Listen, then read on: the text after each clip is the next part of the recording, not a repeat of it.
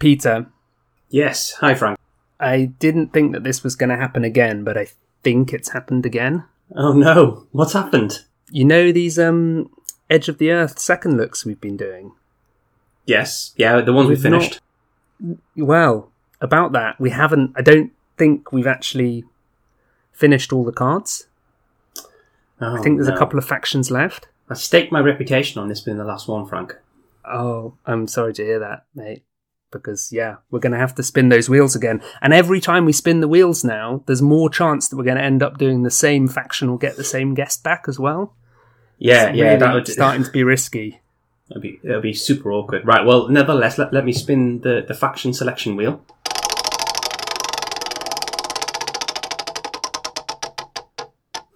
Uh, it's landed on Rogue. Well, that's good. Okay. Oh, that's lucky. That's lucky. Right, well, I'll spin for a guest.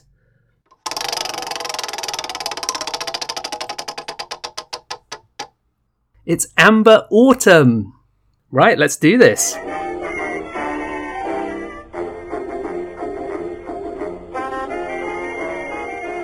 Hello! You're listening to Drawn to the Flame, a podcast for fans of Arkham Horror, the card game.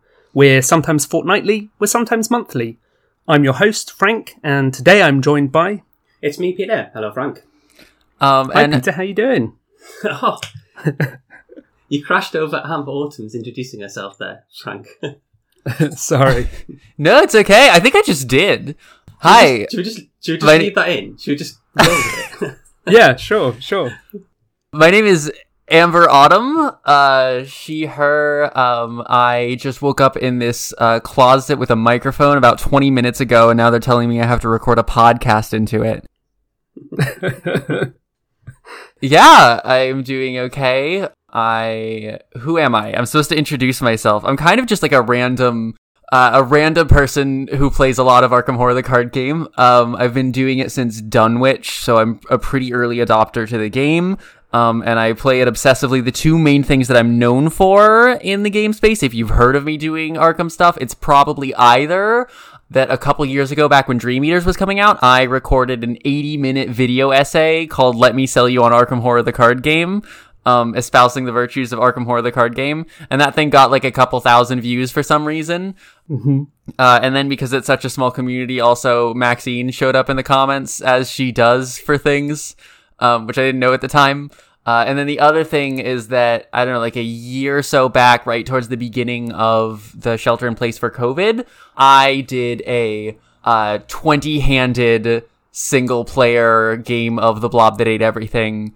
Um, and streamed it, where I had five different tables, and each table had four investigators of the same color. That's incredible. I crushed that scenario. I fucking destroyed that blob. Did great. Yeah. We surely crushed that scenario. If there's twenty of you. Yeah, I mean, we were working very well in sync with each other. There was a lot of really good communications between all the players at that table.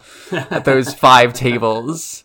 I had to, like, I was, like, running T T S on my computer and my roommate's computer, and then I had, like, my copy of The Blob That Ate Everything and my girlfriend's copy of The Blob That Ate Everything in another corner of the room, and then I, like, also went out and bought another copy of The Blob That Ate Everything so that I could run five instances of this game simultaneously. Amazing. Amazing. And that's how we know you. That's, that's how you... you played twenty handed, yeah. I don't know if people know about it for some reason. Amazing, and w- and what draws you to Rogue in particular? Because we've oh, got rogues you on are to talk about bullshit. Some Rogue cards. I do. I love rogues. Uh, part of it's just that I'm really excited about a lot of the Rogue cards in this set. I just think that a lot of the rogues got a real shot in the arm. Where I think like a lot of like I I really love Guardians in general. I think a lot of these Guardian cards are like uh, very tailored for like a niche in Guardian that isn't like the niche that I tend to run around in, right? Mm-hmm. But a lot of these, a lot of the rogue cards, I, I just think they're weird and interesting and cool. And rogue in general, um, I would say my favorite characters are the ones with a little bit of rogue access is the thing that I usually like to say. Um, uh, because rogues are, are dumb and silly and unpredictable, right? And they, uh, they do mm-hmm. a lot of like very big, splashy, very combo heavy plays. And I like that about them. That's like the way that I like to play this game. Mm-hmm. And I like to be able to to show off and to do dumb things and to go, hey, check out how hard I can not throw up looking at this pile of dead bodies, and then get a bunch of resources out of it. So, like, my favorite Gator in the game is, is is Leo Anderson, because I just really like the, like, dependability of Guardian and, like, the reliability there mixed with, like, Rogue's ability to, like, splash out and uh, go insane for a turn. Oh, I love it. Love yeah. it. Yeah. Relating to that. So let's dive in. Let's read some cards. Absolutely. Do you want to take it away with our first card? Oh, I would love to. So our first card is Counter Espionage. Um, it's a new uh, level one rogue card. Costs two resources, but slap an asterisk on that because it doesn't actually. Um, it's got two willpower pips. It's an event. It's a favor, so it's in the favor suite of cards, and it's a service as well. Fast. Play when you draw a non-weakness treachery. Cancel that card's revelation effect, and draw the top card of the encounter deck. As a reaction, when you play Counter Espionage, you can increase its cost by two to change the encounter deck to your deck. And as a reaction, um, when you play Counter Espionage, you can increase its cost by two to change you to any investigator. So I more or less read this actually as, for four dollars, draw your deck's card instead of the encounter deck. Yeah, that's where I went to with that as right. well.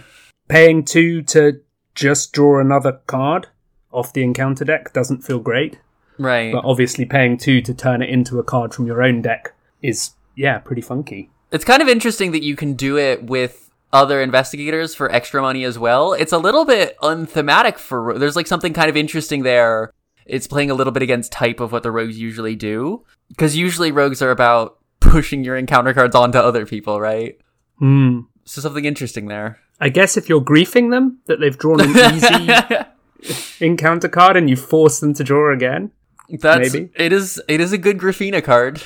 I do want to highlight, I love the little bit of art at the top of this one. You can't see it because we're voices um, in the, the disembodied void, but it is it is someone with gloves holding a secret document that says top secret, and then out the top of of that folder, there's a little paper um, with some kind of like alien typography on it. I wonder if that translates to anything. I wonder if there's like a code that you can scramble with that. But mm. certainly, uh, it is not a language that one would expect to see on Earth. Mm. And and what kind of counter counter espionage is like aliens alien script? What have you what have you been doing? Like it's just like a yeah. I think it's a it's a it's a bit of classic um, favor art as well.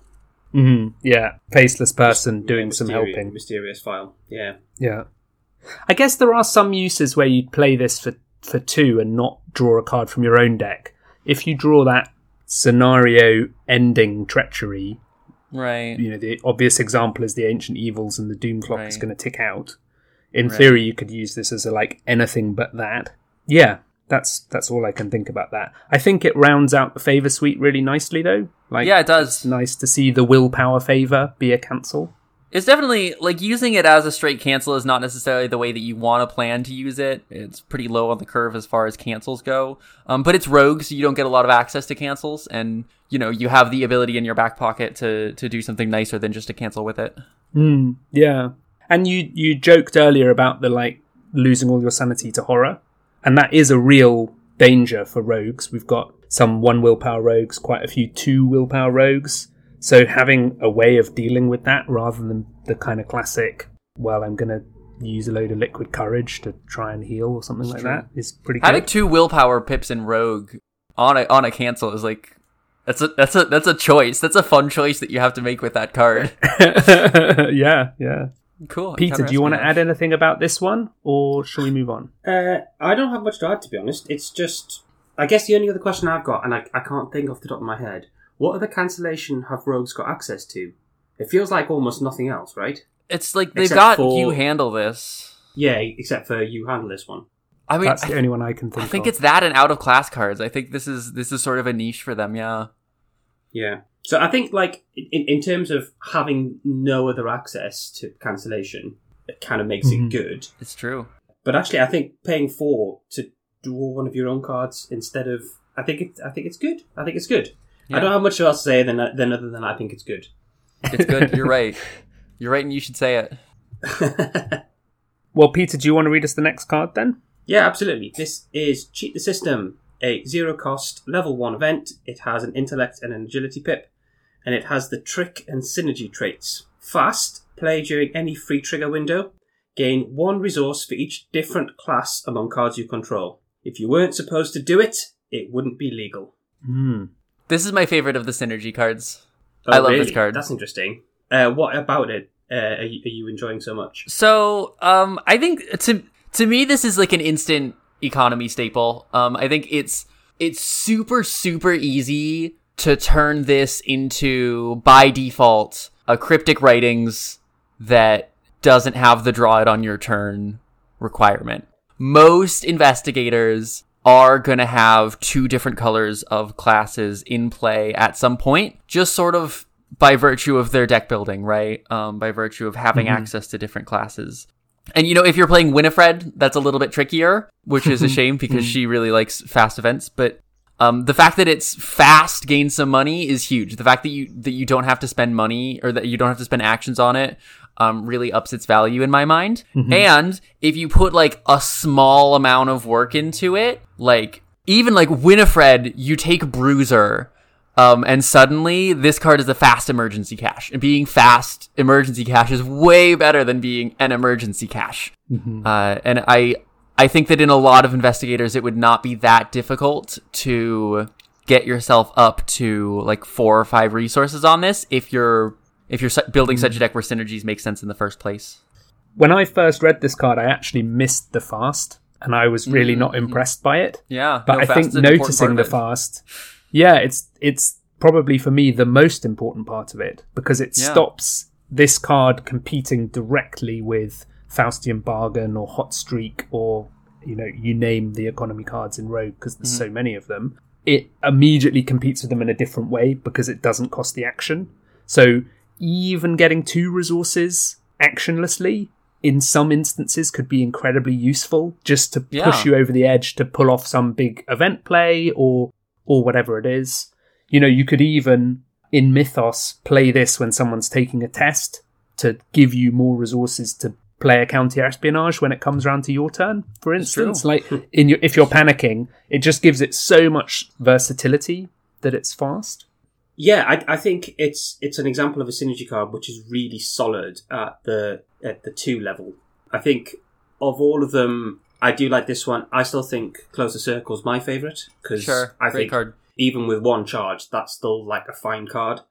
This, I think, if even just with a couple uh, a couple of classes in play, which, like you say, Amber Autumn, isn't hard to do at all. It's it's just solid. Like you look at all of that that cycle of new cards that came in the starter deck. So like. Uh, sneak by and burn the midnight oil. Mm. That's like an action to do a basic action and then two resources. Mm. This is, you know, an action to do whatever you want and then two resources if you've got two classes in play. Right. Mm-hmm. Yeah. Just and and and yeah, exactly as uh, as you said, Amber Autumn. With a little bit of effort, I can see potentially a Safina deck that uses a lot of the new spell assets. Yeah. Uh, being mm. a, a really good home for both this and Close the Circle. I can imagine that. Yeah. So yeah, yeah, no, it's it's just like it's a nice, neat little card. I think.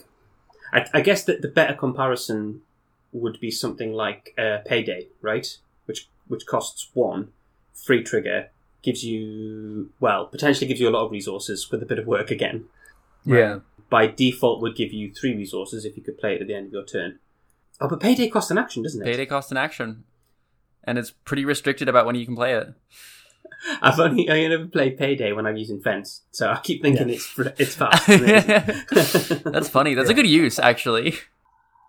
This has the potential to be better than Faustian Bargain, right? Because you could get up to Synergy five, so you're getting, for no action, five resources. You can't share them out, but then there's no curses as well. It's, it's true. Just that, unlike Faustian Bargain, you can't do that turn one. This is the other thing that, that's interesting about it I was going to mention earlier, is that it's resources when you're more set up. That's true.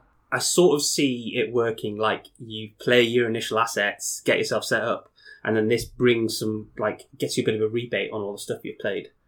Mm. Um, mm-hmm. It's it's it's not a great econ card to have right at the beginning of the game, unless you've also got some assets and stuff you want to get down. Mm-hmm. Yeah, yeah.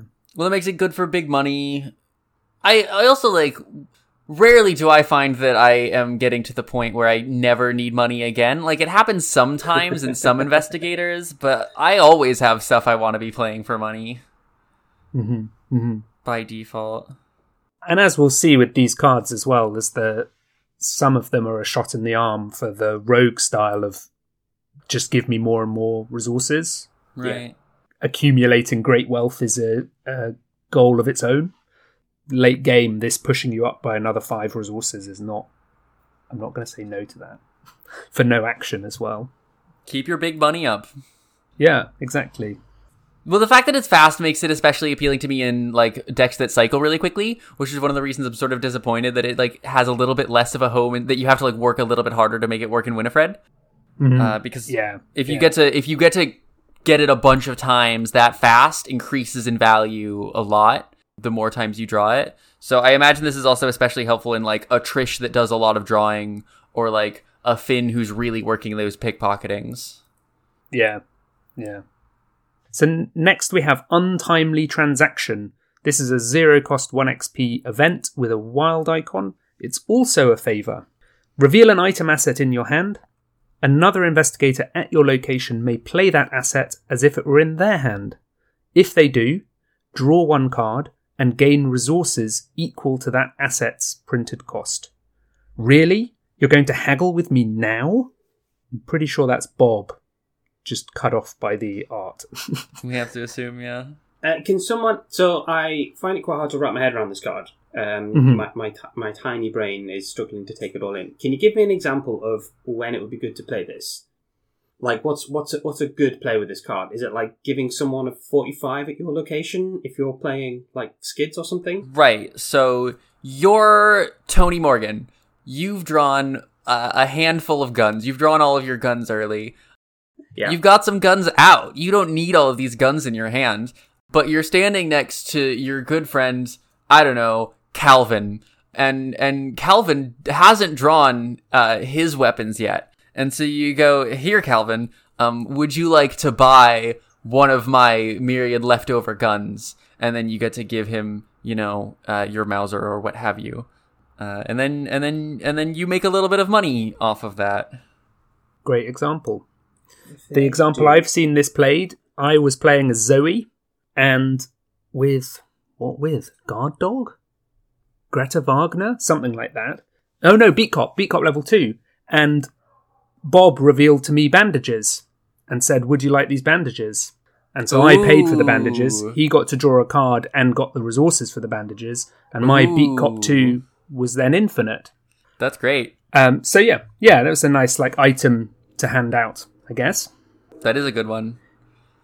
So, so weirdly, it's it's almost like no one pays for the asset, right? Because the money gets handed around the team. Right. Rather mm-hmm. than, than disappearing off into the bank. I mean, mm. it does get pooled in the rogue, right? The person who already has so much money. So it's not, like, completely mitigating any cost. Mm-hmm. But yeah, like, it, it is cool that you, like, the more... the more expensive of a weapon you're handing off with this, the more, like, total team value you're ultimately gaining out of it. Mm. Which is very rogue. The bigger of a play you make, the better it is. Yeah, I'm just I'm I'm trying to picture what slot it takes in my deck. Because it doesn't it's it's sort of an economy card for me, as long as everyone else has got enough money to give to pay mm-hmm. for the for the items I've drawn, right? Right. Is the is the the nice effect on it the fact that you can hand off the item to another player? Mm. So, like, or is it both? Bob is our rogue from this box. Yeah, and Bob's ability is he gets an extra action during his turn, which can be used to play an item from the hand of any investigator under their control. So Bob could be spending his resources to be playing everyone else's items for them. Mm-hmm. But he might get to a point where then actually he needs some some resources himself. So he starts then using Untimely Transaction to reveal items he has that other people could then play as well. I mean, you can even do something if someone is looking for one of their key weapons or whatever it is, and you've got your backpack sitting in hand. You reveal the backpack, and someone pays a resource and gives you that resource, and they then get to trigger the backpack's effect and search their deck. So you can do sort of things like that as well, I suppose. Mm. It's true. There are some like universally helpful items like backpack that like are just like good to hand out to everybody. Everybody wants a backpack. I thought as well of like rabbit's foot or lucky cigarette case. Yeah. You know, what's better than one lucky cigarette case giving your second copy of lucky cigarette case to someone else? Accessory slot is a little bit of a harder sell because mm-hmm. probably mm-hmm. whoever you're giving it to already has something that they want on their neck, but maybe they haven't drawn it yet, for instance. Uh, yeah. And like a lot of the more slotless things or, or things in, in less competitive slots. Yeah. That's really interesting. And, and I definitely think there's going to be... The other thing that I think is fun about the card is that it tickles the kind of player who loves creating totally broken combinations of investigator and cards True. They can't normally take. Mm-hmm. I, I I don't know whether I... Did I mention this last time we recorded, Frank? Um, I Someone took a... a Uh, a Mateo Codex recursion deck by taking yeah. two versatiles and two scavengings. So they just play the Codex, pass an investigate test, which would to return the Codex to the hand with the scavenging, and then play the Codex again. So it just they Wild. played the Codex again every single turn. And they had a Rite of Seeking and Twyla down as well. So they're just like, oh, I'll get three clues every turn. Mm-hmm. Mm-hmm. That's the kind of player I feel like this would tickle as well. Yeah, for sure. I think there's like a Bob crazy relic deck where Bob is handing out all of these really imp- uh, powerful items to people. Not necessarily for them to fight with, but just like because he doesn't have the slots himself or he just because it's fun. He's just throwing them out there. And I think that would be a really interesting way of playing. Should we move on to our next card? Yeah, absolutely. Amber Autumn, I think it's you again. I believe it is. So Savant is a one X P skill card. Not many skills in this box. It's a very asset-heavy box. Um, but we have this one. Um, a skill card worth only one wild icon. What? What's this? What garbage? Well, wait, there's more. uh, so it's an innate and developed skill. Um, Savant gains wild icons equal to your lowest skill other than the skill being tested. fifty percent luck, one hundred percent skill, and one hundred percent concentrated power of will. Savant's a weird one. Um, it's kind of fun. It's I have this like I have this moment of resistance to any skill card that doesn't give me an effect other than icons, um, which is silly because I take uh, I take Promise of Power like every Mystic deck that I make these days, right? mm, yeah. Yeah. And that's, it's just, it's just wild icons. So, and, and Savant absolutely can get up there. It's like either a stat, either a skill card where you are like boosting a test on the lowest skill that you have, um, up a, a, mm-hmm. a bunch of pips, or it's one where you are getting a small amount out of it, but you are squeezing a lot more value out of boosts to your lowest skill. So it makes Dark Horse a lot more valuable, right? Or if you have, if you're playing like a Leo Anderson and mm-hmm. you take like level three Jennae, she's boosting your intellect. And that isn't like normally a thing that you care about all that much. Um, but if you have to make an agility test and you commit Savant, suddenly you're like getting more out of that intellect boost. And it's like being applied mm-hmm. in a direct way. Yeah. And I think I think making those irrelevant stat boosts relevant is like really helpful with the new suite of composures. Mm, yeah, yeah, yeah. You're getting all of these boosts and you actually want them to have some kind of impact beyond. That's okay. Yeah. Using Leo as an example is really illustrative of the kind of, I don't know, not the pitfalls of this card, but just how challenging it is to use. Because I would say most rogues, bar Jennae, have a low stat somewhere, or mm-hmm. I mean, most investigators in the game don't have flat stat lines, so you have to really navigate your way around making this worthwhile. So this in Finn, if you test anything but willpower, it's just what, a plus two? It's an unexpected courage. But if you test willpower, it's a plus four. It's pretty good. Like maybe that takes the place of your say your prayers or or whatever it is. The and then similarly, you know, in, in, in Winnie, yeah. Yeah, in Winnie, exactly. It's a plus, it's plus, a plus four, four, so four, one four wild plus tests. The three, yeah. But anything, but if you're not testing willpower, it it's just a plus two. Jenny's a really good use case for this, actually. Mm-hmm. It's, a, it's a really good call.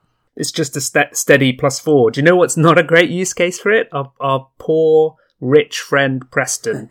uh, this is just uh, unexpected courage, right? He gets for an so X P. Much out of this box. He'll be all right. Yeah. He's not a savant, and that's okay. And I ran this in Bob and really liked it because his lowest status is willpower, which is a two. So this is a, a plus three if you're not testing willpower. And then if you are testing willpower, his next stat is a three, so it's a plus four. So it gets to... The fact that it has that single wild icon on it really helps get it to quite high levels, I think. Yeah, it's true, yeah. That helps it up a lot. Silas can take this as well, right? It being innate. Yeah, I was thinking about him. Yeah, if if you boost, say, his willpower, it becomes nice. Either boost his willpower or his intellect.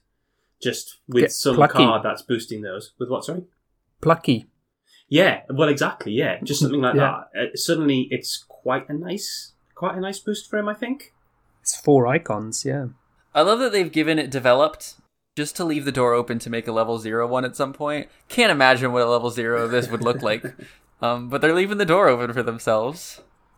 And is that Trish breaking a code on it? I don't think so. It's someone doing code breaking, but maybe not Trish. But it is great art. I do love the art on this card. Mm. I love the weird alien. So I, it's not all about alien languages for me, I promise. I just... I think, is it maybe my favourite of this cycle of skill cards? I think it's the most interesting of them. Yeah. Because mm. you've got to apply some brainpower to when it's used. Yeah. And it changes investigator to investigator in quite... a curious way. Like Trish and Tony, their lowest stats are two, and it's always going to be a two. But Winnie, as we said, her lowest stat is a one, but then the next lowest stat's a three, so it, it works in a slightly different way. Mm-hmm. um, which I like. Okay, we have a unique card, the Red Clock, broken but reliable. It is a two cost two X P asset, and it has a single wild icon, and it has the item and relic traits. Exceptional. Uses uses zero charges. Zero charges. Garbage. Forced. After your turn begins, either place one charge here or take all charges here as resources. Then, if it has exactly one charge, you get plus three skill value for your next skill test. Two charges, you may move up to two times. Three charges, you may take an additional action this turn. Mm-hmm. And oh, and it uses the accessory slot as well. You're a fan of this, are you? I, d- I so rogues have this accessory slot problem. Um, I feel like I'm monopolizing the yes. conversation here. I'm so sorry. Um, no, no, no, no. This is why we invited you on. Ro- rogues have this accessory slot problem, right? Where there's like there's there's the hidden relic hunter tax on this card. It's very expensive, and I like the but it's but it's really good for the price, right? I think that. Getting to occasionally take an action, getting to occasionally take some movement uh, is really helpful. And it's also like a pretty good hidden economy card. Getting reliably three resources every four turns, uh, free emergency cash every four turns, is a really valuable use of your slot um, without any of the other stuff. And the other stuff makes it worth the X P. The actual reasons that you have this card are either that it is an it's it's a stepping stone to the leveled up one, Um, which is the thing that you actually want when you're buying this card, or level two gives you access to it in all of the off-class, uh, all the mm, off-class rogues, yeah. so that you can uh, you can take it in your Wendy's and your uh, and your Dexters and so on.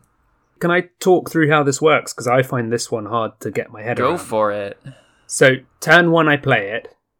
Turn two, there's no point in me taking all the charges off it because it doesn't have any. So right. I place one charge, and mm-hmm. that means that turn, the first skill test I take, I get a plus three, mm-hmm. which is pretty good. Mm-hmm. And then the following turn, so turn three is when the choice kicks in, because I could either take one resource, or I could put a second charge here. Right. And that means I get two moves mm-hmm. before my turn begins, right? Well, it's after my turn begins, but before I've spent any actions. Mm-hmm. And it's not two move actions. So if I have enemies on me, I could just start kiting them around or... Right. Yeah. Mm-hmm. Who knows? Just completely reposition. And then the th- That was turn three. Turn four, if I place a charge, I get a four action turn. Or I could just take the two, two charges as two resources. Mm-hmm. Turn five is where it gets even funkier, because at that point, if you place a charge, you're at four and nothing happens. So you're, you're choosing then probably to clear it and start again. Is that right? Probably. There's yeah, no yeah. way of keeping it on one on one specific number, is there? No. Because it's no. take all charges. Okay, if, if cool. You, if, I had to say all of this out loud to get my head around it. If if you're canny, I guess you could be in a situation where you, you know what um, ability ability you'll need in advance. Mm. So I know in three turns' time, I need to, to pass a test, or I need to move a couple of times.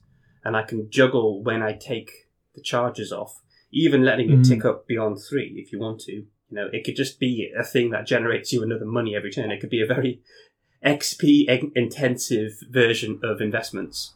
So yeah, if if if you're clever, you know, and you know the scenario well, then yes, you can do that with it as well. I mean, even just clearing the charges and getting plus three every other turn, is that's still pretty impressive. Plus three, that like this could be my investigation tool. Just every other turn, I get a clue. I'm thinking solo here. you know, yeah, I would like to yeah. get more, but in theory, I could just be using this every other turn for like, okay, I'm at intellect six now. Thank you, I'll take that clue. I mean, there are other ways of doing that. Obviously, in Rogue, you could be taking a lockpicks or whatever else. But if this is the only card you've seen, and this is down, I love that early on you could just be using this to get you through the obstacles of the scenario single-handedly. Yeah, wow. It's. I think the the way that you really want to play this, the way that it really that this card really wants to be played, is by taking the clock exactly as it is. So taking plus three on one turn, taking two moves the next turn, taking the additional action the next turn, taking the resources, taking the skill, taking the move, taking the action, taking the resources, taking the skill, take et cetera. Mm-hmm. Yeah, because the the the abilities get more powerful as you go up in the list of charges. Mm-hmm. If you if you were going to keep them at a level, you would want to keep it at three charges. And I know that when this card was first revealed, there were a lot of people talking about a, a, a janky build where you use Eldritch Sophist to do that. You use Eldritch Sophist yeah. to like to to keep peeling one charge off of it so that every turn there are three charges mm-hmm. and you get to take an additional action, which is a very, very complicated, combo-heavy, resource-heavy, X P-heavy way of getting Leo DeLuca. Um, yeah, yeah. It's what, like the same cost, but four X P over two cards. Yeah. yeah. And your With and your no accessory soup. slot. Yeah, and wow. takes three turns to build up. Love it. It's like, who said Leo was the ally everyone needed to run? it, it does require you to like plan ahead a little bit, right? It does require you to like, like the turn that you get your skill boost, you have to like think about like, oh, I would be moving, but like maybe I want to do something other than moving because I know that next turn I'm going to get two movements and it's going to take me where I need to go anyway, so I can like save that move action and do something else with it, right? It lets you, it lets you do a little yeah, bit of planning yeah. ahead for that that metronome. Yeah, I, I was almost going to say metronome as well. Like it, it's it's it it's, it creates a rhythm to your turns. In a way, it sounds like it would be restrictive, but actually, every time I've played with cards like that, I've had a lot of fun doing it. So, say mm-hmm. like when you play um, as Stella with uh, the card, name of the card's completely gone out of my head. Oh, Quick Learner. Quick Learner. I was forced learning was in my head, uh, but obviously that's not. Yeah, if I've played Stella with, with Quick Learner, it sets up a rhythm to your turns where you, you do yeah. something you don't mind failing at early on, and then you have a, a good end of turn as well. Or like, yeah. you know, just playing as Joe, where Joe has to react to whatever comes off the top of his inside deck. It's actually like adds some extra fun, I found, rather than kind of feeling like it's restricting you. Mm-hmm. So yeah, I, I can see I can see it being a lot of fun to play, like tick, I've got to do this, tick, I've got to do that kind of thing. This is Money Talks level two, a zero cost event with a wild icon. It's another favor and also gambit traded. Fast, play when an investigator at any location initiates a skill test. Instead of the skill type indicated for this test, willpower, intellect, combat, or agility, this is a resource skill test. The performing investigator's base skill value for this test is equal to half the number of resources in your resource pool, rounded down, draw one card. Can we remind ourselves what Money Talks Level Zero does and what, how it's different from this? Yes. So that is only for you, Money Talks. Mm-hmm. Um, so it's play when you initiate a skill test rather than an investigator at any location. It doesn't have a wild icon. And the next bit of it is still a resource skill test. The base skill value is all the same, but you don't get to draw a card either. So this is gained a little bit like Lucky Level two. It replaces itself. It's gained the cantrip, but also you can now play this on anyone rather than just on yourself. I feel like uh, we need a name for one of those cards that just gets better a little bit all round when it goes up a level, because that's mm-hmm. kind of this, isn't it? It's, if you like Money Talks, you like Money Talks level level two like better mm. because it does more. Yeah. It gives you the card back, which is nice for, for two X P, and it's got a wild icon in case you, you don't you don't need to play it. Money Talks is uh, is and always has been one of my favorite silly flavor cards in the game. Uh, like like I know that I am uh, reaching into unfathomable cosmic powers in order to cast a spell of shriveling upon this horrible monster in front of me, and um, it's a, it's a very it's a very big and powerful monster, and it might be very difficult to hit, but but luckily, I am very rich. uh, I just it, every time I play it, it's hysterical to me. Mm-hmm. I, I, I, it's the fact that it it's it's a totally separate type of. It's not. It's like a resource skill test. It's like, how smart are you? How well can you fight? How well can you run? How brainy are you? And also just how much cash have you got? Yeah. Yeah. I think something that Amber Autumn said about counter-espionage, like this idea of rogues maybe being a bit helpful. I know, don't don't shut me down immediately for saying that, but we're seeing a little bit of um, a non-selfish streak to rogues here, which no, totally. I really like. Counter-espionage, if you're rich enough, you've got a council that works on any investigator and gets them to draw a card, which is great.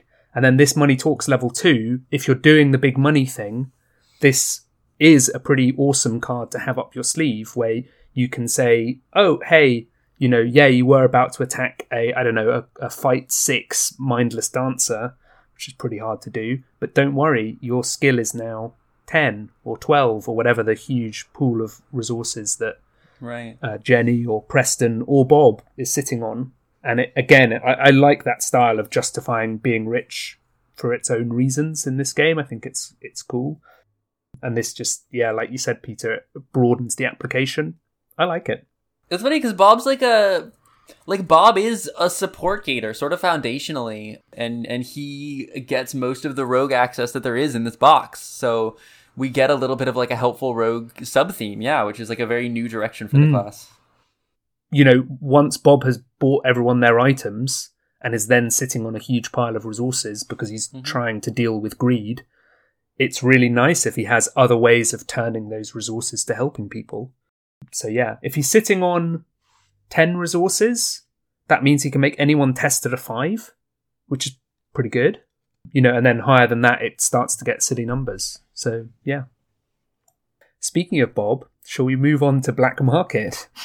Quick, uh, quick aside. So I've played Bob twice now. Mm-hmm. And uh, one of the times... Um, I did get to play Fun Big Money Bob Has a Million Resources, gets to do all the fun big resource things. Uh, mm. But the other time, um, I did draw Paranoia as my basic weakness. Oh, no. Paranoia Bob. Paranoia and Greed. Paranoia and combo. Greed as two. Um, spent a lot of X P on Horror Soak in that game. Wow. Yeah, that's good. Uh, Black Market, it's me, right? Mm-hmm, yeah. All right. Um, keep on going with the favors. This is a two X P, one cost event. Uh, it is favor traded. Fast play at the start of the investigation phase. One at a time, reveal cards from the top of any investigator decks until exactly five have been revealed. Set those cards aside out of play. While set aside, any investigator may play any of those cards as if they were in their hand. At the start of the next investigation phase, shuffle each of those cards still set aside into its owner's deck.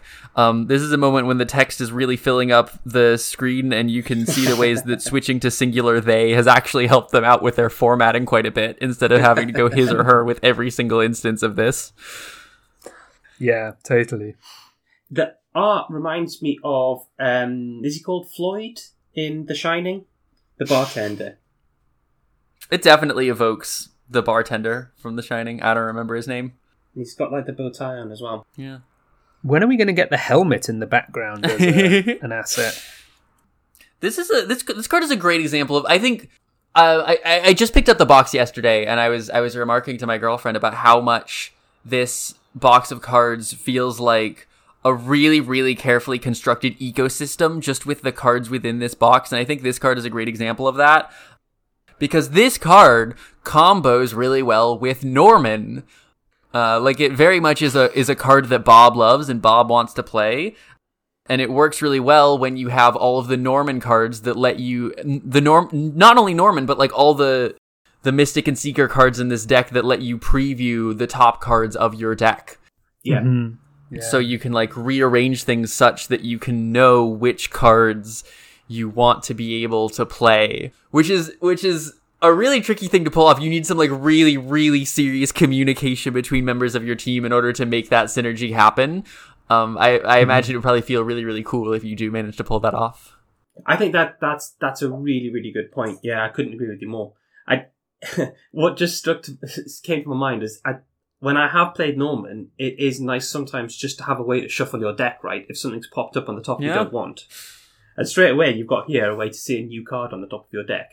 Just get someone mm-hmm. else to play Black Market, and then and then those top five cards are set aside. Mm-hmm.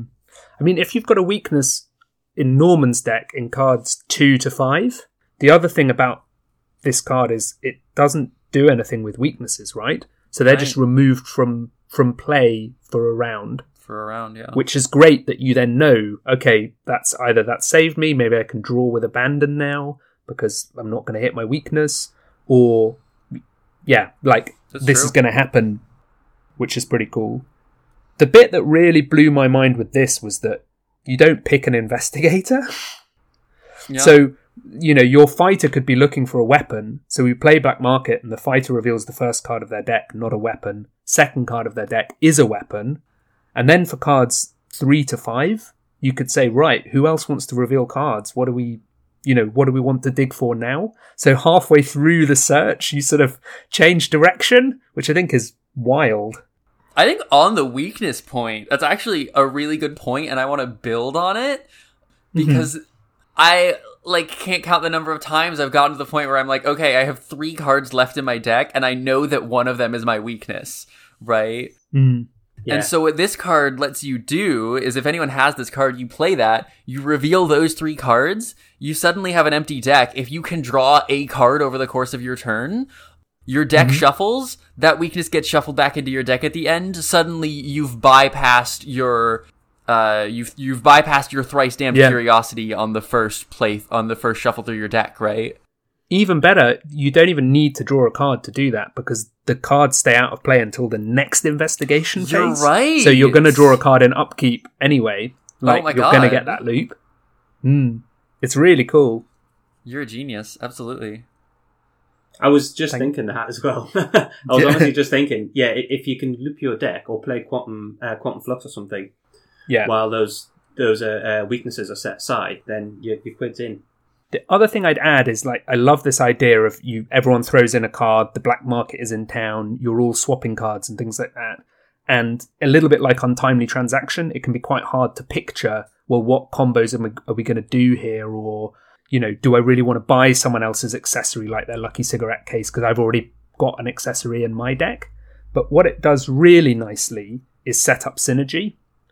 And if you're looking oh, for ways of yeah. getting synergy cards, oh, that's a great, someone's yeah. playing synergy, it's like, okay, yeah, I will play your spare copy of Guard Dog, or I will play your uh, Magnifying Glass, because these are generally useful assets, and my synergy's just gone up by a number because I'm not those classes I just named. So that it's really nice as a sort of synergy enabler. It's a tight ecosystem in this box. Absolutely. Yeah, yeah, I thought of that off what you said. Exactly that. Yeah. Yeah, I think this is one that's really going to flourish with time. The more, like, because yeah, you said it is hard to picture what the what all the different plays are going to be, especially keeping in mind that uh, this is not limited to assets, right? You can play cards yeah. from other investigators. Yeah. yeah. Yeah, um, I, I think I think the more that like this sits in the space and we get to like mull over it and like think about what would be interesting in whom, mm. the better this card gets. Mm. Yeah, whether that's someone like playing someone else's dynamite blast because they have the resources, yeah, or you know someone doesn't have an action to play a draw card but someone else does, so they're like, oh, I'll play that preposterous sketches or whatever it is. Like you just get so much scope. I think it's also like we played this at a recent Blob event and the table grinds to a halt because first you have to decide who you're drawing cards from to make the black market tableau. And then like there's no point planning your investigation phase because you're suddenly like, oh my goodness, how many of these cards are we going to play? We've only got this turn to do it. Which do we, you know, it just adds so many layers of teamwork and also complication. Yeah, it's really cool. Fun. Really cool. What you want is for your rogue to play this while your garden guardian has geared up. Right? Yeah. You do. That it's, that's really true. Because you can play them as if they were in your hand. Yeah. So your guardian is just, you know, it's not even not even um, one limited to one. So just try and play both your black markets. your your your guardian's like running into the black market. That's really good. Just coming out handfuls of weapons.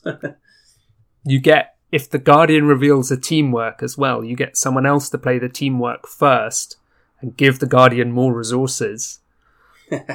Or, you know, the Rogue plays Faustian Bargain and gives all the resources to, to the, the Guardian so they can just... Yeah, it's cool. It's a bonkers card. Fantastic. Right, we have Moxie, which is a zero-cost uh, level three asset, uh, and uh, it has two willpower and two agility icons. And it is a talent composure. So another one of the composures, which are fast becoming some of my favourite cards in this expansion. It has fast, limit one composure in play. You get plus one willpower and plus one agility. Non-direct damage or horror must be assigned to Moxie before it can be assigned to your investigator card. Free trigger, spend one resource. You get plus one willpower and plus one agility for this skill test. And then it has three health and one sanity, and also a picture of a man with a tiny dog. You know what? I think of these, maybe Moxie of the level zero, uh, the level one, sorry, composures. Moxie was one of my favourites. Anyway, I quite like the pairing of stats on it. Mm. Uh, but the level three one, I think all the level three ones are just are so good, and I think this really fits well in someone like uh, Safina, mm-hmm. who becomes what five two two five with this, mm-hmm.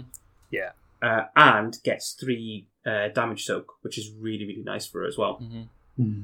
Yeah, I, this is my this is this is the one I was most excited to talk about today. Uh, the level three composures are all great, fast flat stat boosts for as long as you can keep them up is awesome. I think so. The interesting thing about the composures in the design space, to me, one of the interesting things, um, you have like the first suite of talents that they did, right? Where you've got like your physical trainings and your hyper awarenesses and what have you. Um, and broadly, those are like, those boost two stats. They boost your class's main stats, you know, combat and guardian, intellect and seekers. And then they boost, uh, one of the, like, one of the, like, stats that you have like a sub theme of in that class, right? So you've got willpower and guardians because guardians have a little bit of a willpower thing, and you have agility and seekers because seekers have a little bit of an agility thing. And then you do another suite of talents and they focus on the main stat and the other stat that you have a, a, a bit of a thing in. So, you know, keen eye hits guardians, uh, intellect because there's a little, there's like an intellect guardian, like sub theme that sort of has, has, has existed. And then, you know, seekers get uh hyper awareness, which, which hits their willpower because everybody likes having willpower. Uh, and then when, by the time you get to the composures, you still want to boost the main stat, but the remaining stat that they're boosting is the dump stat for each class, right? So, um, uh, uh, guardians, um, you're, you're boosting your agility in, in your combat. And most guardians don't really care about their agility other than Lily. And, and then in Seeker, you know, um, uh, scientific theory is boosting your combat, and the majority of Seekers, other than Joe, don't really care about their combat. Uh, which I think is a, is, it's a balancing thing, right? You're boosting your main stat. The other stat block is, is, is kind of just gravy. It's not actually the thing that you're getting the card for. Uh, but in Moxie, that's interesting because it boosts your agility, which is your rogue's main stat, but rogue's off stat is their willpower. And nobody doesn't like having willpower, which makes this maybe one of the more powerful composures for me, because it's mm-hmm. like one of the only instances in which both of these stats are actually going to be relevant for everyone that you're going to take this on. Mm. I've been nodding so hard here, my head has nearly fallen off. This is one of the downsides of the audio format. But yeah, like spot on that the dump stat is the stat that you're probably going to be forced to test mm-hmm. in, in Rogue. Whereas, yeah, in um, scientific theory, you as a seeker, you can just avoid testing combat. And that right. boost doesn't really do anything for you.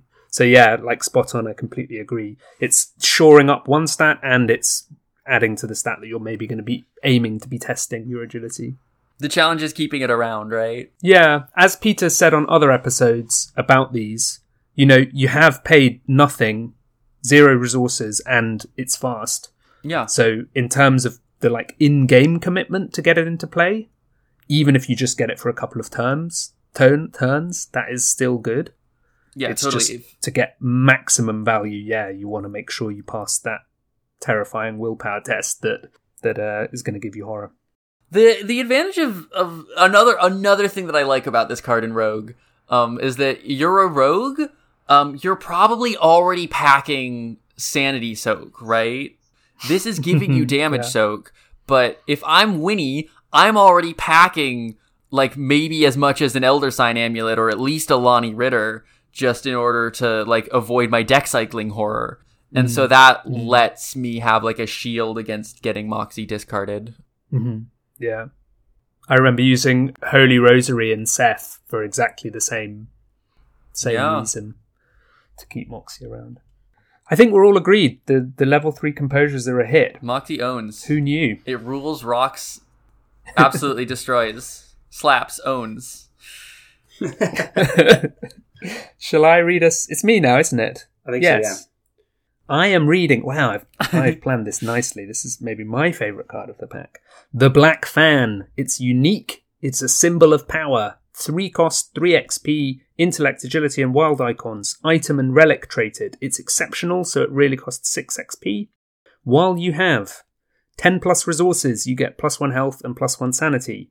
fifteen plus resources, you may take one additional action during your turn. twenty plus resources, you get plus one to each of your skills. Takes up a hand slot. Insert everything I've said about big money rogues getting more payoffs. Honestly, here. This was like maybe like the thing that big money really needed. Yeah. Like having like, but what's the point in having your pool of twenty? Like, haha, I'm Preston. My stats are twos across the board now. Yes. Well, it makes your savant worth three instead of two. It's important pro plays here that we're describing. I mean, like, you use your, like, it fuels up your Dario El Amin, it fuels up your well-connecteds, um, it, it fuels up your aforementioned money talks, and and probably you're doing some other, like, even, like, if you're big money Bob, like, hopefully you still have enough intellect that you can still be like taking advantage of that extra action on investigating or even just lockpicking, right? Mm-hmm. So yeah. I think p- for pretty much everyone who's not Preston, the plus one to each of your skills is great. And even if you are Preston, the the ten and fifteen resources are are are, are awesome as well. The Black Fan rules. Mm-hmm. If if you're playing Preston, you might well have Uh, trial by fire or uh, well connected in your deck, and at that point, you know, it's it's still a plus one. Um, it's true. Mm-hmm. It's not it's not going to go entirely to waste as it would do if you didn't have any of those other cards. Yeah, yeah. The hand slot is a challenge. You gotta you gotta mm. plan your deck. If if you if you want to pull this, then you gotta figure out like, okay, we're no longer taking the Beretta, right? Um, uh, mm. in a, in our other mm-hmm. hand, we're picking like it's a gun, it's a lockpicks, it's Uh, we're making a choice, right? Mm, mm. So I saw this in play with Bob in that blob experience that we had, and the Bob player was playing with Joey the Rat Vigil mm-hmm. and selling items using the upgraded Joey for resources, and then scavenging and getting those items back and playing oh. them with his action. Oh, that's so lovely. Had like this play of lockpicks and I think derringers as well, although I can't quite remember, various different items coming in and out of hands, and didn't mind if he bumped one out of a slot, yeah. because he'd then scavenge it back because it was an item, and then play it again using his action and then sell oh, it and so on. I love that. It was lovely. Hot girl energy. It was um, it was Jaya Peter doing that. Oh yeah, um, Jaya, and he modelled it on Aesop's Pawn Shop. So yeah, I like it. Yeah, yeah. So yeah, hi Jaya. Shout out to Jaya and his wild deck. Yeah, I think Black Fan's really cool. I don't think you just slot this anywhere and hope to get those resources. You slot it yeah. specifically in a deck that is going to yeah. sit on those big piles of resources, and that's Absolutely. great. Yeah. Amber Autumn, it's back to you. So it is uh, the red clock, but again, a second slightly larger red clock. Um, still broken, still reliable, um, still two cost, um, but this time it's level five and still exceptional, so ten X P. Um, it's got two wild icons, so that's the thing you're really paying the money for there. uh, it is an item still. It is still a red relic. It still takes an exceptional, or it still takes an accessory slot, um, and it still comes out with zero charges. But this time, all of the numbers are bigger. So after your turn begins, you may take all charges here as resources. Then place one charge here. If it has exactly one charge, you get plus four skill value for the next skill test. Two charges, you may move up to three times, and three charges, you may take two additional actions this turn. So, wow, yeah, um, huge, huge brain plays on this one. This is exactly what I was talking about at the beginning about rogues doing big, dumb nonsense turns. So the difference from the from the level down clock is that A, all of the numbers are bigger, so you get plus four instead of plus three. You move three times instead of moving twice. And you take two additional actions instead of one additional action. But also, critically, it is now a three-turn clock instead of a four-turn clock. So now you yeah. place a charge every you place a charge every turn, even if you take all the charges off. So, A, you get all your resources on the same turn as you get your skill value, and the whole clock is shorter, which is great. But also, B, in a pinch, if you really need to, you can choose to take all of your resources prematurely um, to get plus four on a skill test if you have, like, a test that you absolutely positively have to pass right now, and you can forego yeah, your, your movement really and nice. your extra actions. And, and, not only are you getting plus four to your first skill test every turn, it's also a free lone wolf. It's true. Without the restriction on it. That's a really... Uh, you know what? If you hadn't mentioned it, I don't think I would have noticed that the... that text has changed around slightly to the mm. point where you get it. Yeah, you could basically get a plus, a permanent plus four to your first skill test a turn. You could, you could if just, that's what you want. You could just get one resource and plus four every turn if you if you wanted to do that. Yeah, it's not bad. Yeah, no, that's that, I, I like it. I like it a lot. It's a, a lot of X P. Yeah. What's the rule if you've bought the level two and then you upgrade to the level five? Do you get two X P off the? the ten X P cost, or do you get four X P off the ten X P cost? Sounds like a rules question, Frank. Oh god, I yeah. always assumed it was four X P off. I hadn't even occurred that it might be otherwise. It's the difference in experience you get.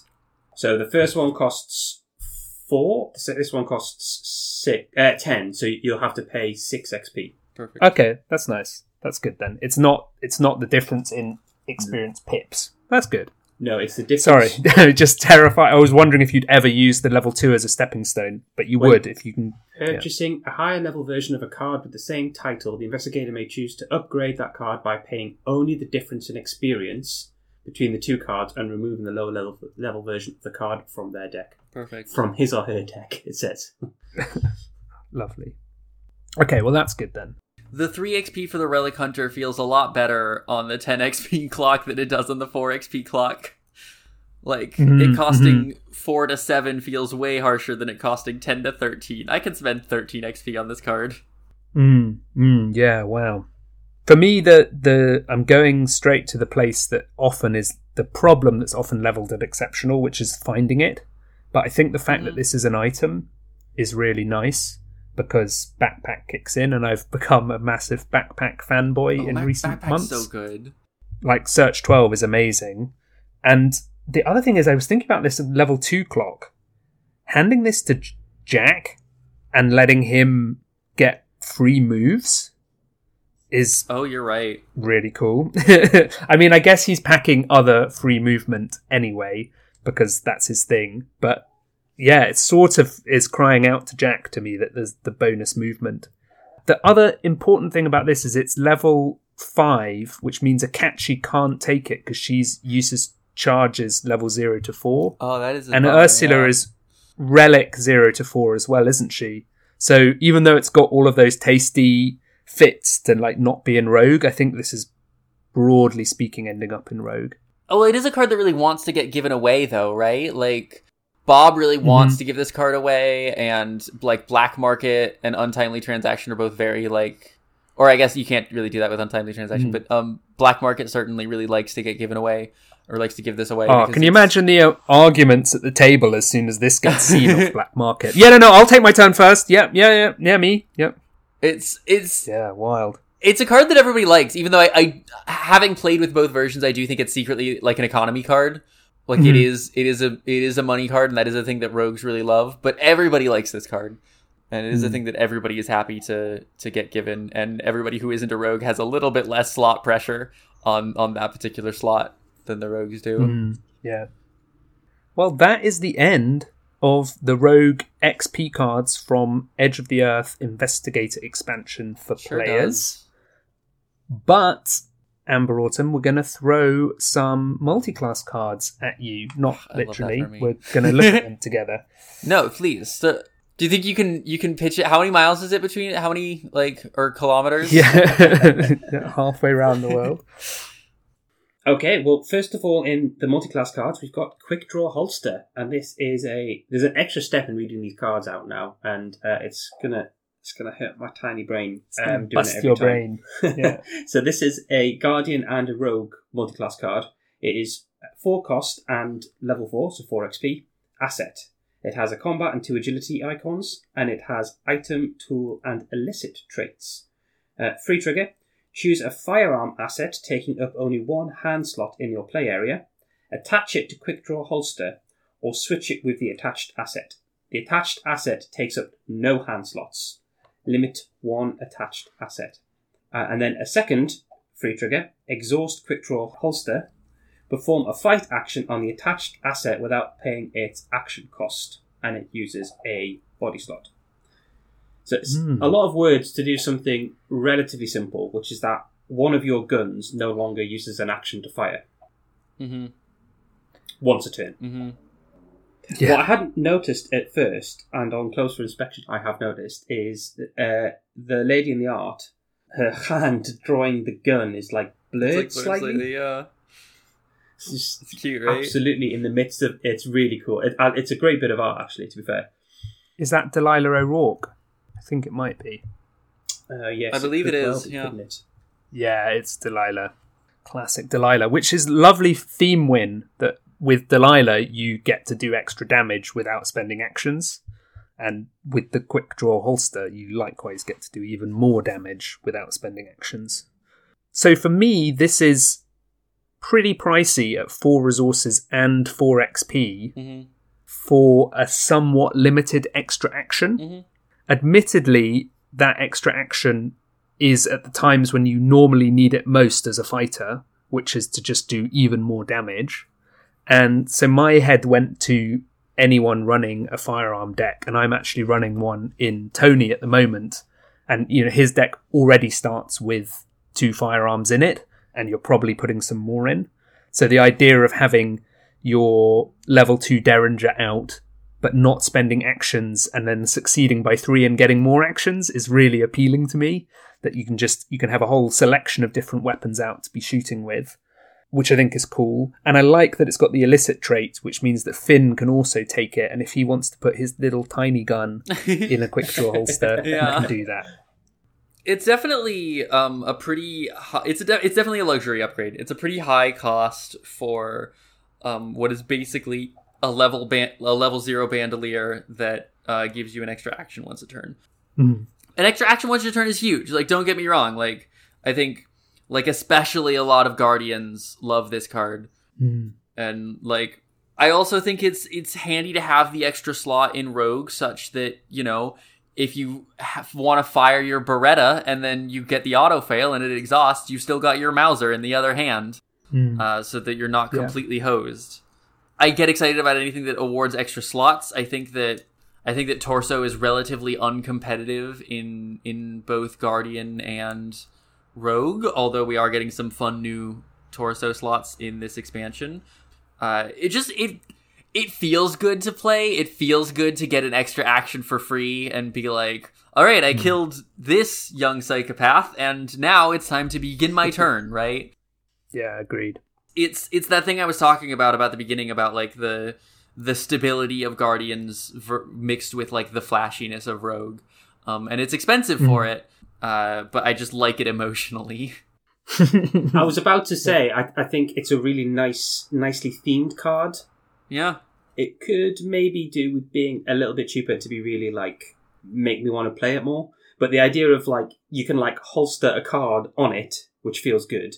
And then, like, kind of, like you say, you're just like, well, I'm going to quickly shoot shoot this guy who's attacking me. It's just a really nice theming. It's it's a good combination of mechanics and theme, I think. Mm-hmm. Yeah, I've spent a lot of words trying to say that. I'd say that it's cool. I think it fits as well if you're doing that big weapon deck in Guardian or Rogue. Like, say you're playing as Tommy and you've got Becky down. That basically takes up the hand slots, and you're then thinking, "Oh, yeah, like I was going to say, yeah, yeah." To, to to have like, if you want like a, a shotgun and then a gun, uh, it's yeah. really nice to have this a backup to your backup. Yeah, yeah. It's definitely like it's like, do you want Bandolier level two to get your willpower and two hand slots, or do you want this for the extra actions um, in the one hand slot? Mm. Like, what's the way you want to upgrade that? And and now we have a choice, right? It's Bandolier had a specific niche, and we have now some competition in that niche, which is good. Yeah. Next, we have Unscrupulous Loan. This is a rogue and survivor zero-cost asset for three X P. It's pact-traded, which is quite a weird trait to have on a good card. Limit one per investigator. Cannot leave play. Reaction after you play Unscrupulous Loan. Gain ten resources. Forced. When the game ends or you are eliminated, if you have fewer than ten resources in your resource, resource pool, exile Unscrupulous Loan. And the art is of a big wad of cash. Yeah, it's a very generic rogue art, that, isn't it? Fits alongside the favour art we were seeing earlier. Mm-hmm. Uh, I, I like this. I think this is really good. Zero yeah. to gain ten, uh, hot take, that's a good ratio of money to gain for amount, amount it costs. The hottest of takes, yeah. Limit ones per investigator means it's difficult to uh, justify putting two in your deck. Yeah. It also doesn't have any icons. I would run so it's on. probably more unreliable uh, econ than lots of other cards would be. And I think like zero for ten for three X P, that's also really good. You've got, what, Hot Streak level two and then Hot Streak level four? Yeah. And that's five for nine and two for nine, is it? It's five for ten and three for ten. Five for ten, three for ten. God, I was totally wrong there. I was thinking, you know what it was? I was thinking of Sure Gamble in a different yeah, game. Yeah, you were. Yeah. Completely different game. In a but totally different game. So yeah, I guess the question is, do you want to pay three X P every time you use it? It's got the reverse problem, then, that I mentioned when we talked about or cheat the system earlier on. I mean, not problem. Cheat the system, you sort of want to be a bit set up and then use that to replenish your cash. With this, it could provide a really good boost at the start of the scenario uh, to let you set up, and then you can just accumulate some money to pay mm. off your loan by the end of the scenario, right? Yeah. Mm-hmm. I um, I, I think this is a banger card. I I think that rarely are you going to need to exile it unless something goes really horribly wrong. Um, I played it mm-hmm. in Bob, and it was great for fueling, you know, big money. In exactly mm-hmm. the way that it like looks like it's supposed to do, right? This is here to fuel up your black yeah. fan and so forth. Yeah, yeah.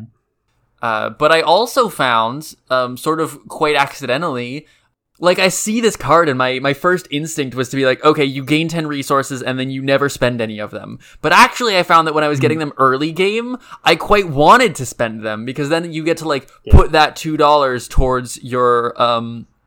like towards your red clock, right? And then the red clock will make yeah. you the money back over time because Arkham is a tempo Absolutely. game and you're trying to get ahead of tempo. And this card is about like mm. giving you a bunch of tempo, and your goal isn't to never spend any of this money. Your goal is to, it's a loan, is to spend this money in advance and then, you know, use all of the things that you get out of spending that money to eventually replenish that money later.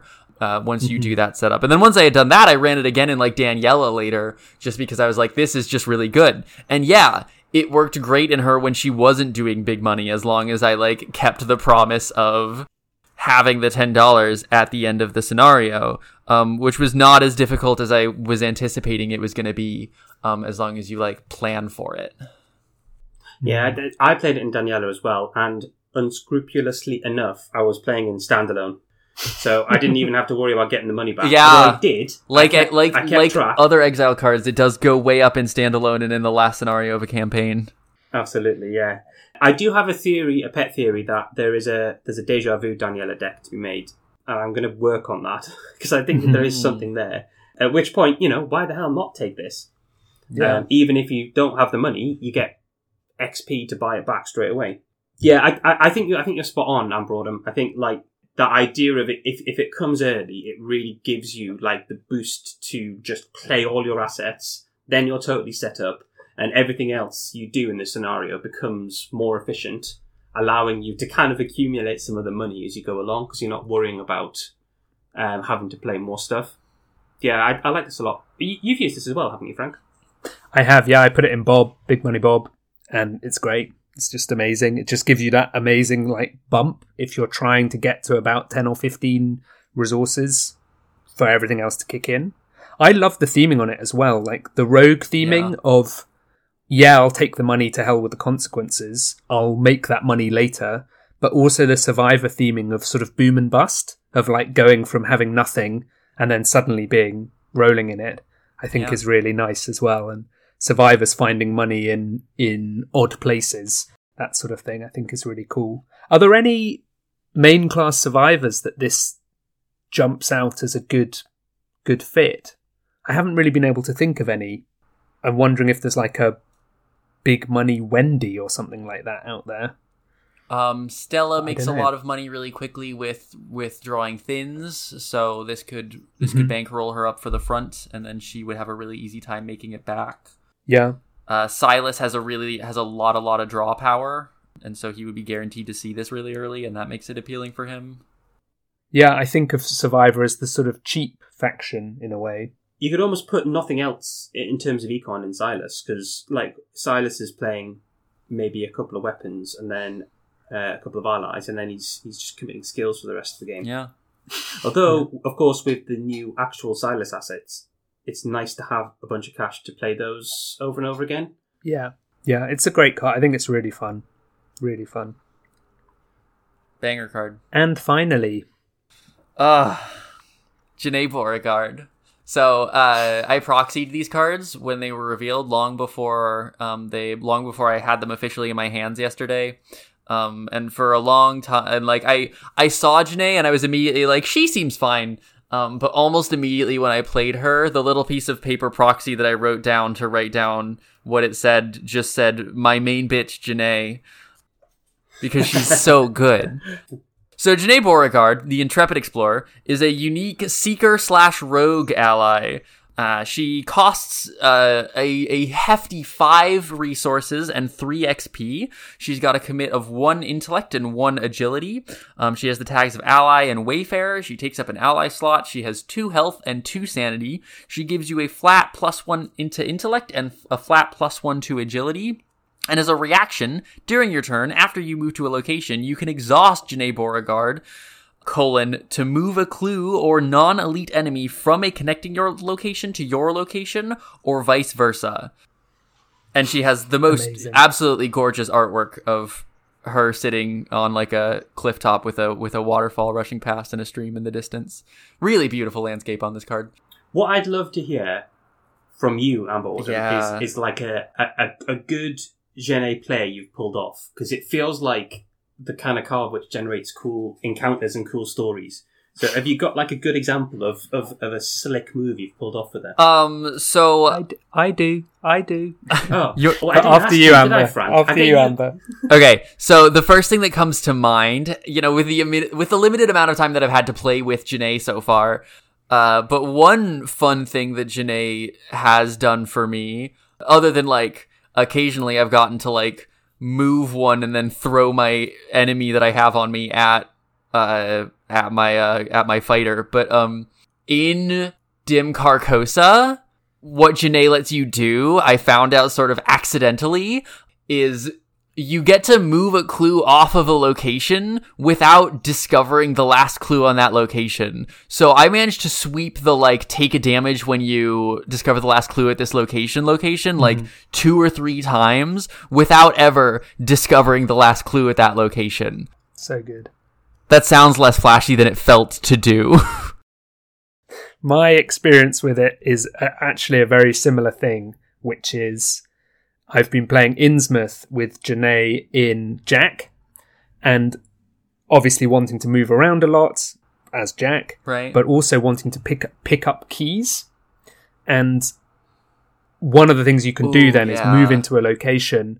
If it has a key, move the clue out of the location, and that means immediately you can free trigger pick up the key and go on your way, and you don't have to spend actions picking up the clues. Uh, so I was playing Light in the Fog recently, where there are a lot of clues underneath the lighthouse and you're rushing around, and just being able to manipulate where clues are, because you don't need clues to do very much once you're down under in the bowels of the lighthouse. You just need to, to get the right keys right. and crack on. Right. And I just found that incredible, basically. To, you know, you can manipulate where clues are so that they're on low shroud. You can pull clues to you if you want to do something like crack the case or something like that. And then similarly with enemies, if you've evaded an enemy, or not even if you've not evaded an enemy, but they're blocking your way, you switch places with them. Yeah. She's so, so good. So fun. Genuinely, it is astonishing how often moving a clue from a connecting location to your location or vice versa is indistinguishable from discovering a clue at your location or another location. Mm. Yeah. Like, yeah. For free. It's it's and and and she's expensive for it, but she's good soak. Uh, stat boosts that you probably really do care about, both of them, and um, that ability is just absolutely, it's absolutely fucked. Um, it's absolutely incredible. the the ability to pull a to like move into the location with a fighter and thereby move an, you know, an acolyte or whatever that spawned in an empty location onto your fighter. Mm-hmm. And then you don't have to like spend, your fighter doesn't have to spend like two actions running out of their way to get to that enemy and then back, right? You've just saved them two actions there on, on a, on an investigator who maybe have, who maybe has a lot to do to begin with. She's like a gigantic magnet, isn't she? She really is. Sort of magnet slash repulsor. Yeah. You can, you can do all sorts of things. It's a pseudo evade if you need to push an enemy off someone, or you could pull an enemy onto you because you're going to evade them or whatever it is. It's, yeah, really, really cool. Honestly, at the higher levels, I don't think like Seeker has actually that much competition for her ally slot. I imagine her going in a lot of Seeker decks, um, but Seekers are going to have a much harder time affording her than the Rogues are. At, at five costs. So that's the like that's the challenge that you have there. She's she's sort of like I, I compare her a lot to Lola Santiago, right? Same same soak, same uh same same stat boosts, uh much of the same access, same X P. Jennae is a little bit more expensive. It doesn't cost any money to keep her out, and her ability is maybe a little bit more flexible, mm. and the mm. Seekers get mm. access to her. Um but you don't get the strict like clue discovery hatch, and she's more expensive to play. So nice assessment. Have we convinced you, Peter?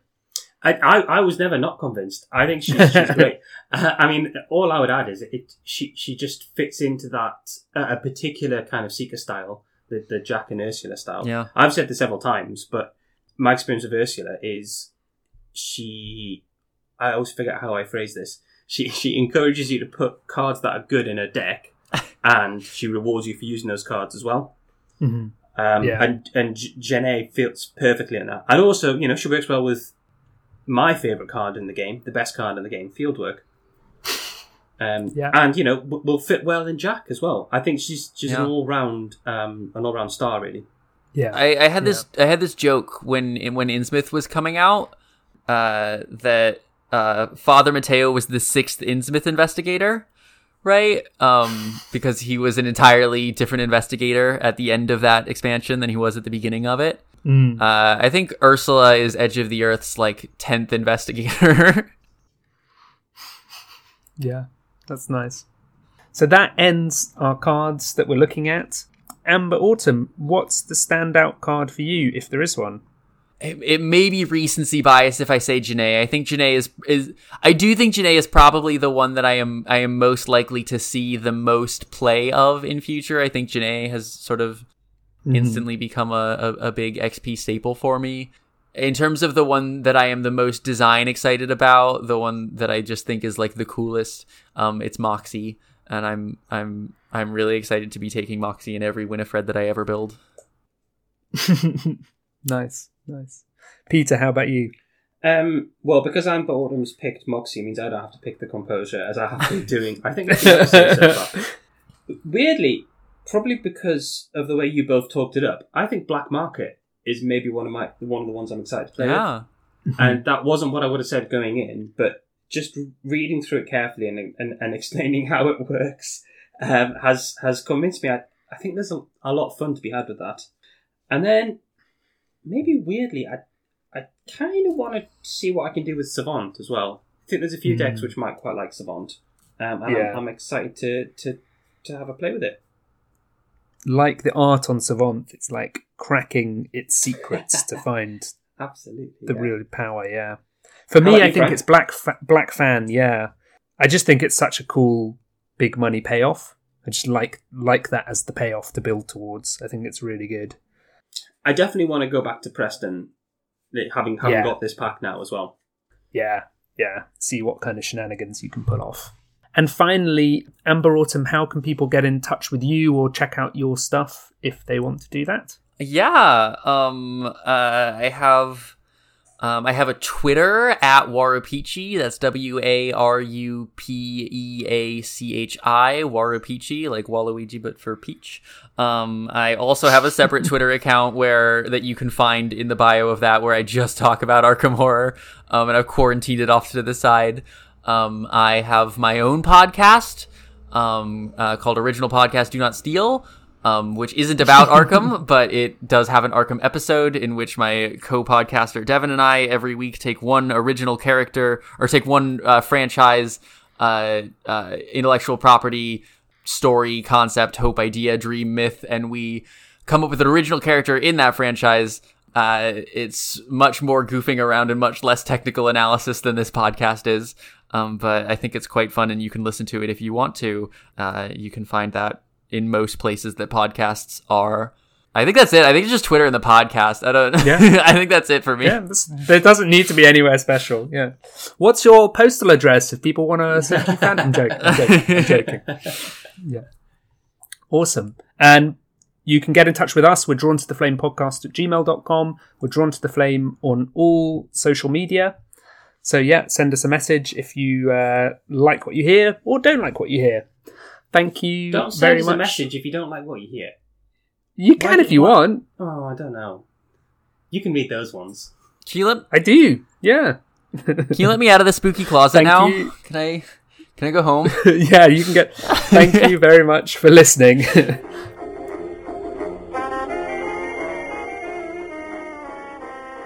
So yeah, it, it's a really good ratio of, of cost. Oh no, sorry, there's a cat squeaking at my door. I'm just going to let him in. He's, he's going to shut up and get louder. You can cut this out, Frank. Peter thinks yes. I'm going to cut it out. It's going to end up in the bloopers. Uh, yes, yes, yes. Hello, hello. I do the same thing on my podcast. The the joke is that anytime we make a mistake, if uh, if Devin's editing that episode, uh, the mistake is getting cut out. But if I'm editing the episode, um, then both the mistake and the bits of us talking about the mistake are going to stay in.